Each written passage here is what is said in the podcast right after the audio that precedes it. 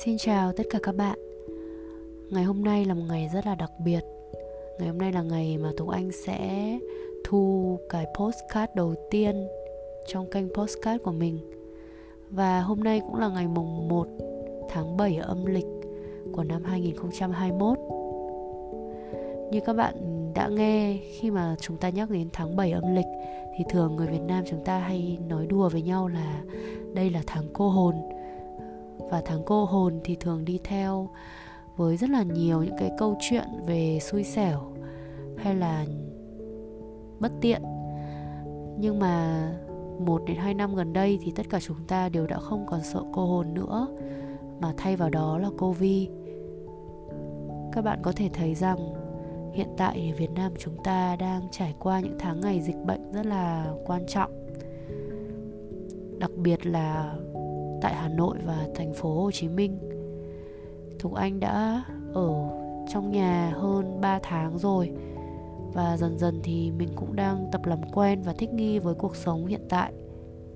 Mình không còn cảm thấy đau khổ hay là buồn hay là thất vọng bởi phải ở trong nhà lâu như thế nữa. Mình đón nhận mọi khoảnh khắc mà mình ở trong nhà lần này, trong cái khoảng thời gian giãn cách lần này, trở thành một cái cơ hội để mình có thể ngắm nghía, có thể nhìn, có thể rút ra cho mình những cái bài học, cho mình những cái câu chuyện trong cái khoảng thời gian lần này, khi mà ở nhà trong chuỗi ngày giãn cách thật là lâu. Và mỗi một lần khi mà mình ngồi ở nhà và mình nghĩ ra một cái điều gì đó, hay là mình nhận ra một cái bài học nào đó, thì mình sẽ viết vào một cái note. Và khi mà cái note đủ dài rồi thì mình sẽ chia sẻ những cái điều mà mình ngẫm nghĩ đó để đến với tất cả các bạn. Và ngày hôm nay thì Tú Anh cũng có một vài lời mà Tú Anh đã viết ra một cái note và Tú Anh muốn chia sẻ. Và hy vọng rằng là những cái điều mà Tú Anh nhận ra trong cái khoảng thời gian giãn cách này, chúng ta cũng có thể cảm nhận được đâu đó một chút cảm xúc nào đấy, hay là một cái bài học riêng của chính mình.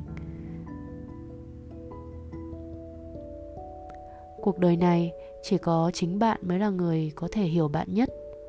Không phải bố bạn, cũng không phải mẹ bạn, không phải người yêu bạn, cũng không phải là hội bạn thân, và tuyệt đối là không phải thầy bói. Chính là bạn. Vậy nên thật sự hãy tỉnh táo trước những khổ đau và nhẹ nhàng trước những sung sướng. Sướng khổ là do tâm của mình mà thôi. Đừng xem trọng bề ngoài bởi vì nó có thể đánh lừa bạn. Đừng xem trọng sự giàu sang vì nó có thể mất dần. Hãy đến với người biết làm bạn cười, vì chỉ có nụ cười mới biến những ngày buồn thành ngày vui. Ai rồi cũng có chuyện khó khăn của mình, cũng có điều bất lực với bản thân, và cũng có vài nỗi bế tắc và những khi sợ hãi. Thay vì khuyên nhau những lời khuyên sáo rỗng, thì chúng ta nên tìm một ai đó đủ an tâm, đủ bình yên để bảo là mệt thì dựa đầu vào người kia mà khóc. Ai cũng từng nhiều lần yếu đuối, nhưng chưa ai dám thừa nhận. Chỉ vờ khoác lên mình sự cứng rắn, để rồi theo năm tháng mà không nhìn ra bản thân của mình. Tôi nghĩ rằng mục đích của cuộc đời là sống thật là hữu ích, sống có trách nhiệm, được tôn trọng và biết yêu thương. Trên hết, điều thật sự có ý nghĩa đó chính là sống cho ai đó, vì cái gì đó, và tạo nên dấu ấn riêng của mình trên thế gian này. Thỉnh thoảng thì bạn cần đi xa, không phải là để cho ai đó nhận ra vị trí của bạn trong lòng họ, mà để chính bạn hiểu được và nhận ra giá trị của chính bản thân mình.